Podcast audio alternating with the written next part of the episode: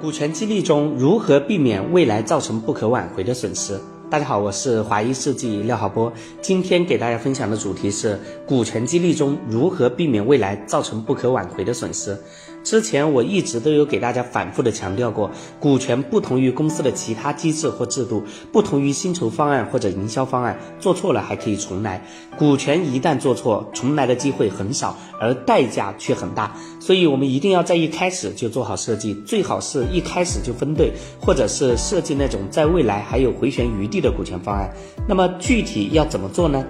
一、老板必须要学习相应的股权知识和方法。大家可能会觉得我是在王婆卖瓜，自卖自夸，你是做培训的，你当然这么说呢，但这就是事实。你不要觉得好像说老板不需要懂这个，不懂的话找人问就行了，这个不一样。你看马云跟刘强东，他们自己就是设计股权的高手，以至于他们的持股比例那么低，还能保证对公司的牢牢控制。他们背后可能有高人指点，但是他们自己也是全都懂。你如果自己不懂，那么就会在无意间犯错，比如乱选股东，乱给比例，乱用方法，在跟别人谈判的时候会被人算计。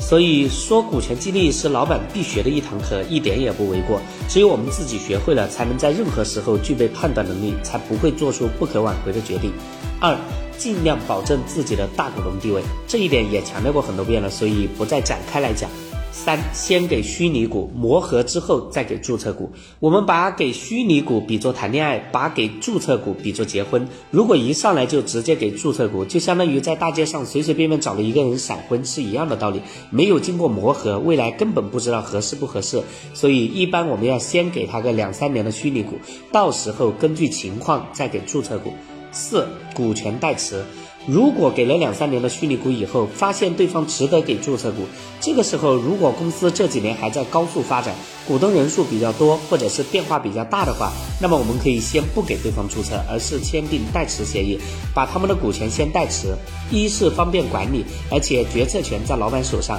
二是免得股东加入或者退出频繁的变更。五、设计持股平台，保证控制权。如果在一开始股东人数就比较多，那么我们尽量不要让他们都在主体公司持股，而是设计持股平台，比如说用有限合伙企业自己做 G P， 其他股东或者是高管做 L P， 保证自己对公司的话语权，也方便对股东进行管理。六、要分步骤释放股权比例，比如说我们要激励五个员工，不要想着一步到位，不要一次性释放过多，特别是注册股，假设我们总共要给出去百分之三十给员工，不要一年就给了，可能要分五年，每年给出去百分之六，这样子一是可以防止刚开始分的股份不合理，留有股份的话，未来会有调整的余地；二是留下的股份，以便未来有人才进来的时候还有的分；三是让员工保持对未分配股份的渴望与追求。七、预留期权池。比如一开始合伙的时候，就先预留 百分之十五 到 百分之二十 的股权，先不分配，让其中的一个合伙人代持。